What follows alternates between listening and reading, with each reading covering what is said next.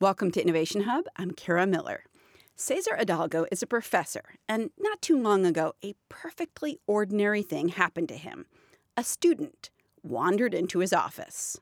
So, like, I had this student a few years ago, a very bright student, like an undergrad from MIT. And, you know, I was working in my office and, and she knocked the door. She came in, you know. And I should say here that Hidalgo studies, among other things, learning and collective memory. So this girl comes in and she hears a song that's playing in the background. Sees if you try. No hell below us. And Imagine from John Lennon was playing. And, and for me, Imagine from John Lennon is one of the most recognizable songs ever.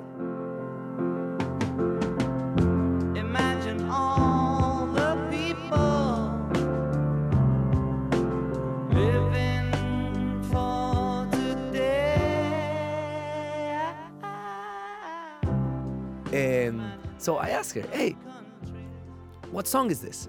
She kind of like looks at me and she's all like dumbfounded and she gets kind of nervous. And she said, is this Coldplay? And to me that was like in some sense I'm I'm a rock and roll fan and everything. So it was it was kind of like almost insulting to say Coldplay when it was imagined by John Lennon. But the student's inability to distinguish Chris Martin, who's the lead singer of Coldplay, from John Lennon tells us a lot about memory and how it works. Hidalgo first stumbled into the memory business when he was looking at something pretty dry national export data. But then I realized that actually, well, there's more to our knowledge than the knowledge that we use to make things.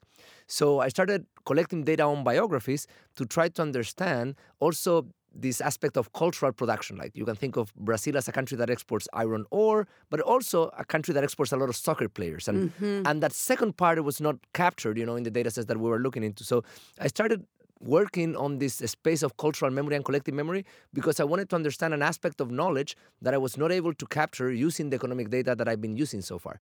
And indeed, in an era when knowledge is king, exporting soccer players or movie stars or singers, that can be huge business. Which doesn't, by the way, mean that these people have to actually leave the country. Just their images or the jerseys that have their number or movies that have them in it. In Chile, I remember like in the 90s, you know, and in the 80s, all of our television, like probably like 90% of all programming was from the US. I grew up watching Alf, MacGyver, you know, The Golden Girls, you know, uh, Three's Company. So Hidalgo's work on country's cultural capital, it led him to another question. How long do famous people stay that way? How long are they wedged into our collective consciousness? How long do we remember a song like Imagine or a person like John Lennon? Well, it's complicated and it depends on the field that you're in. But let's stick with music for now. Especially when music was a big business in the 50s and 60s and 70s, if your song made it to the top of the Billboard or, or they make it to the top 100, it was a song that a lot of people knew about at that moment. You know, it was a big accomplishment. And we look at how famous those songs are today based on how many plays they get on online services like Last.fm or Spotify. What they found is that after the first few years, 2000 days to be precise, well, after that, the song's fame, it drops like a stone. So let's say on day 1 it hits the top of the charts. Well, pretty much every week and month after that, fewer people listen. After those first 5 years, interest in the song continues to fall, but it levels off. It becomes a gentler fall. Something changes. So what that tells you is that like these popular songs, there's like a period of like around up to five years in which they're still in what we would call our communicative memory. You know, we sort of like are still talking about it and, and are part of like our conversation. After that, they go into the cultural memory, which is the memory that is encoded in materials, in, in whether it is recordings, books, you know, magazines, you know, different forms of recorded media. And in the case of songs, those 2000 days, those five years, is more or less the timescale of the transition between these two regimes. Some people, Hidalgo says, are able to maintain their fame, and he's gathered huge amounts of data on who exactly the most famous people in the world are. We take all of the people that have a presence in many language editions of the Wikipedia. Okay, so we try to focus on people that are globally famous, so you can read about them in English and in Chinese and in Swahili and whatever.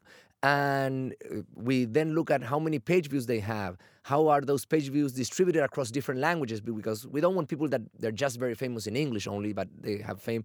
And if you look at that, you would find that the most famous people, it's not that surprising. Like Jesus is very famous, you know, uh, like all Greek philosophers like Socrates, Aristotle, Plato, they're also very famous. Leonardo da Vinci is very famous, but it becomes more interesting when you start looking at, at more finer cuts, you know, who is the most famous people born, let's say in the year that you were born, or who is the most famous people born on the 20th century in Latin America. In that case, it's Che Guevara. Most of us, though, are know Leonardo da Vinci, or Che Guevara, which we discovered when we also got interested in this question of memory and sent our interns out to play clips of famous movies and music. We purposely chose things that weren't all that recent and that might have faded from memory. The question was, had they? You can test yourself as we play the clips. First up, do you know where this is from? And now, ladies and gentlemen, here's interns asked people at the Boston Public Library if they knew what that was a clip of. All the people that she talked to were between the ages of 30 and 70. Yeah, that's a Johnny Carson show. Yeah, of course. It's uh, um, uh, Johnny Carson, uh, the uh, primarily 80s uh, late night show, uh, right? That's Ed McMahon introducing Johnny Carson on the late night show. And here's what we got when we asked college students in their early 20s. I don't like I recognize that type of thing and isn't that here's Johnny the thing that was in The Shining? Isn't I don't know. I just think of Here's Johnny from The Shining. I recognize it. Um, like I- I feel it's a very famous quote and people reference it a lot. But if you ask me like where I could, where it's from, like I couldn't tell you. I have no idea. No. Maybe Johnny Cash is like what I would think of if I hear Johnny. So, yeah, a pretty noticeable gap.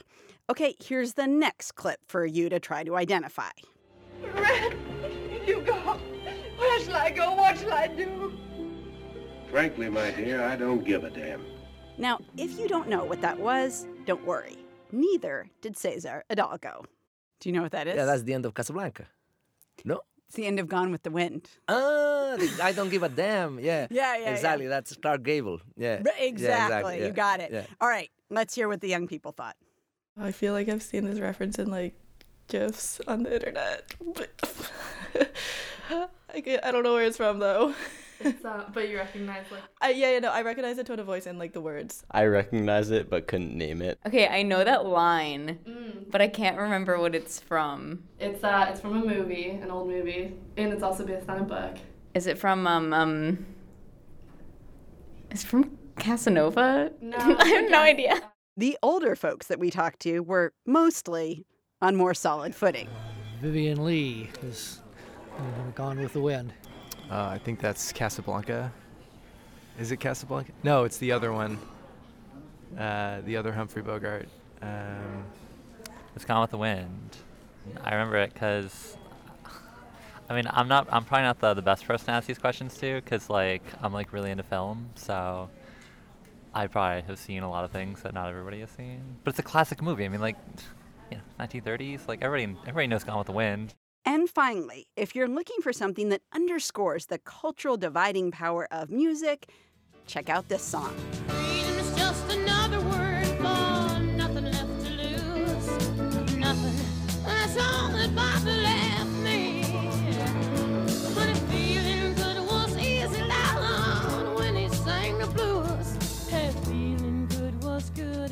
for me. Mhm. Good enough for me and my Bobby.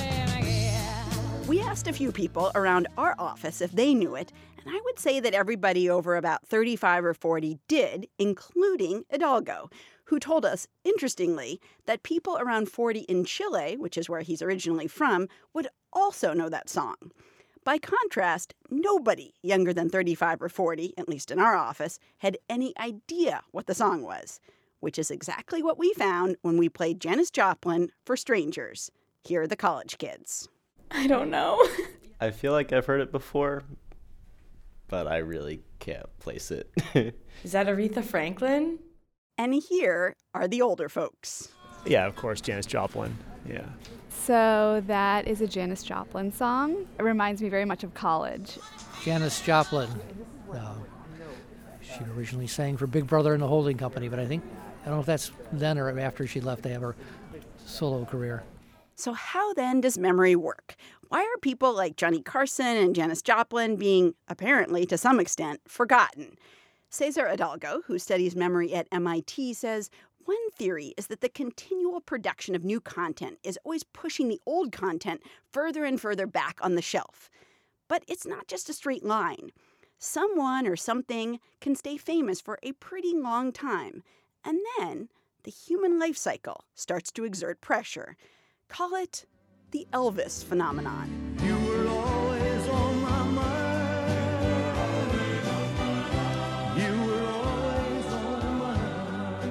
So Elvis memorabilia was like a big deal, and there was a big market for it throughout the 80s and 90s and so forth. And these objects that were owned by Elvis or that you know related to him captured like big prices. But all of a sudden, these prices started to plummet.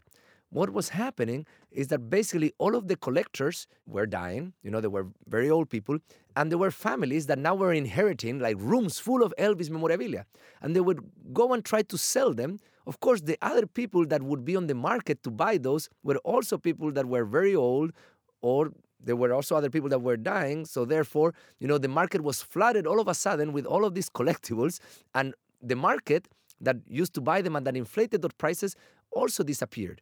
You know, so that tells you that in that case there was sort of like a generational component that inflated that price. You know, there was something that was very valuable and cherished to them. And as the generation passed away, the market got flooded of things that they were of less value to the newer generations, and people had no way to get rid of many of these objects. I remember once uh, interviewing somebody, and they told me uh, the story of the Mona Lisa. And the Mona Lisa, you know, was was done in the 1500s by Leonardo da Vinci, but my impression was it's not was not that famous. It got really famous in the 1900s and it was stolen from the Louvre in Paris. And the the stealing of the painting made it a much more famous painting. And so I wonder if you ever see situations where for some reason something's like kind of not that famous and all of a sudden it gets famous or or 300 years later it gets famous again. Yeah. So, like, th- there are fortunate events, and since fame has this cumulative advantage type of process, once it gets ongoing, it happens. So, the Mona Lisa example is great. You know, it gets stolen, gets a lot of press, and then it gets recovered. Yes. And that gets a lot of press right. again. So, then, of course, it's in a Scooby Doo and everywhere. uh, Einstein had a similar story. So, when Einstein came to the United States and he gets off the boat, the newspapers had sent people to like meet Einstein, but there was this like high level political figure also coming in that same ship. But there were a lot of people there to receive that, you know, political figure. And, and since the person was in the same ship, you know, and they were all speaking German and stuff like that, like the journalists got there and say, wow, this Einstein is really famous. Look, there's like 2,000 people waiting for him. And they were not waiting for him, but they get confused. So Einstein becomes front page news because basically a big group of people in the city of New York came here to receive these famous physicists when in reality that was not the case. But that gets the ball rolling. Well, and it seems like it may happen with culture too. You know, I, I think about people like Ada Lovelace or Grace Hopper, really famous women, either mathematicians or computer scientists who maybe were famous at one point, but uh, maybe for reasons of culture now, which is like we're trying to encourage women to go, women and girls to go into science. They may have achieved a level of fame now that they never achieved during their lifetimes because the cultural agenda during their lifetimes was really different from the cultural agenda now. The cultural agenda then might have been like, ah, women don't belong in math and science. And now it, things have very much changed. So I, I do think that's correct. I think a lot of like the cultural war right now is based on this famous currency. You know, like in some way, a lot of the fights that are taking place is where there was someone in history that did something that now we consider wrong according to our present day moral standards, and therefore their legacy should be diminished or reduced or even you know obliterated. And if there's people in the past that did something that was important and it was not recognized, whether we should give them a legacy now that we don't have. So it's kind of like interesting that it's not about a market of money. It's not about like Bill Cosby losing its money. It's more like the legacy what they try to take away when they find things that are not morally acceptable. And I think a lot of what is going right now is sort of different attempts to try to rewrite history based on history that matches our present day moral standards. What do you think of that? I mean, that, that's clearly this issue of memory and who we remember and who deserves to be remembered. I think about the controversy over uh, statues related to the uh, Confederacy. You know, sh- should there be statues of people like Robert E. Lee? When you see that co- kind of controversy, and you, having studied memory the way you have, and what gets remembered and what gets forgotten, what do you think? So, to be honest, I, I think it's a little bit troubling to me because it's not about memory and culture. This is also a question about morals, okay? And morals are culturally learned and change over time. So the morals that we have today are different than the morals that we had 500 years ago, for sure. The morals that we have in one part of the world can be different than the ones that we have in our part of the world. Even in the same city, people from different groups or social classes or religion can have different morals because we learn them, we share them. It's kind of like some sort of agreement that we get to. So I get very nervous when we think that we can impose our present day moral as a constant through time because that violates sort of like that reality of morality being culturally learned. I say I should not judge the moral actions of people from 200 years ago because in some sense, you know, I don't know what it is to be there. They don't know what it is to be here, so I shouldn't blame them for what they did here and my opposite side of that coin is that I don't want the moral actions that I'm doing today to be judged by the people from 200 years from now because that people is going to have a completely different set of ethics you know? Maybe they're going to think very different about like the moral status and agency of ai compared to the way that we think and they're, they're going to consider that if we treat alexa in a way that is lewd that's completely unacceptable and we're completely unwoke. Well you know that's different times and each moral has its time its place. So i don't think it makes that much sense to try to impose the moral from one point in time to all of the other points in time and space. Do you worry? Has the work that you've done in thinking about what we forget and how quickly we forget it, does it uh, does it raise any concerns for you? Are we forgetting things that are important too quickly? It has the pace speeded up of what we forget. I mean, I just wonder as you've seen as you've done this work, what struck you? One thing that to me was kind of like quite striking was another work that we did and we published recently, in which we look at how different communication technologies affected the people that we remember. We see there are very, very strong patterns in which, like, the size of our collective memory, basically how many people we remember from like 500 years ago or 700 years ago and so forth, and what occupations those people perform changes in an almost like switch like manner as communication technologies enter. So before printing, most of our biographical records are about religious leaders and about political leaders. Very few writers, almost no scientists, no artists. Printing comes along, and you have a huge rise in the number of astronomers and mathematicians and painters and so forth. Then there is kind of like a second era of writing in which we develop not only printing of books but printing of journals and periodicals you know it, t- it took like 200 years for people to go through printing books to figure out that you can print in something you know with more frequency and a shorter format and that also causes like a rise of like a the public sphere and so forth then you have the introduction of film and radio and it's the first time in history that performers become famous if you think about it, the Greeks had actors, but nobody can name a Greek actor. You can Mhm. name a Greek playwright, but not an actor. You know, Shakespeare, of course, had actors acting his plays, but people know the playwright, they don't know the actors. The same is true in music. People never knew the performer, they knew the composer in the area of printing, but the performer is the one that becomes famous in the era of, of film, radio. And then in television, you got the famous sports players. Like sports did exist in some form. Of course, they grew a lot during the 20th century, but they really exploded with television. Television and sports are really two very, very, very closely intermarried, you know, things. And now with the internet, we also saw kind of like a few changes, but since our data is based on biographies, still is very recent to be able to be conclusive there.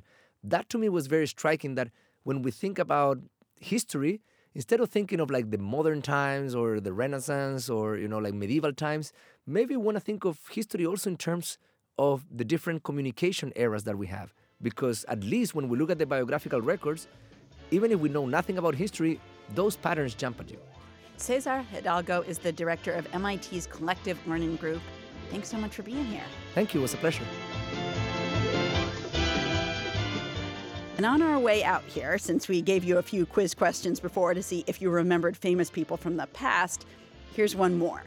And as we did with the others, we quizzed both older folks and younger folks.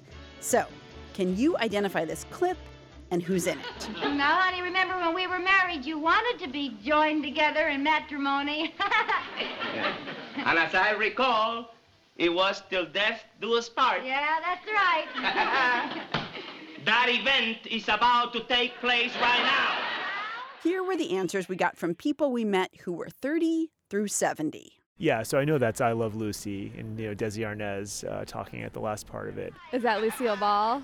It's like an, old, an older kind of comedy sitcom. I actually remember my parents watching her a little bit, but I didn't. I didn't watch the show.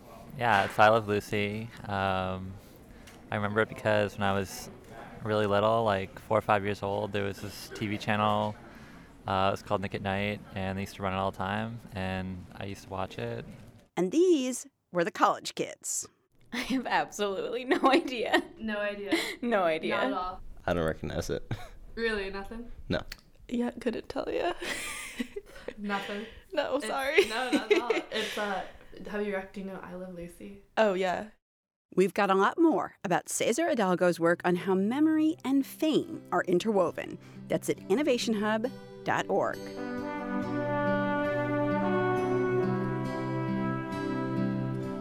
Thanks to the people who helped put together this show senior producer Elizabeth Ross, producer Mark Solinger, associate producer Sarah Leeson, and engineer David Goodman. We also had production help from Eleanor Ho. From PRI and WGBH Radio, I'm Kara Miller, and this is Innovation Hub. PRI, Public Radio International.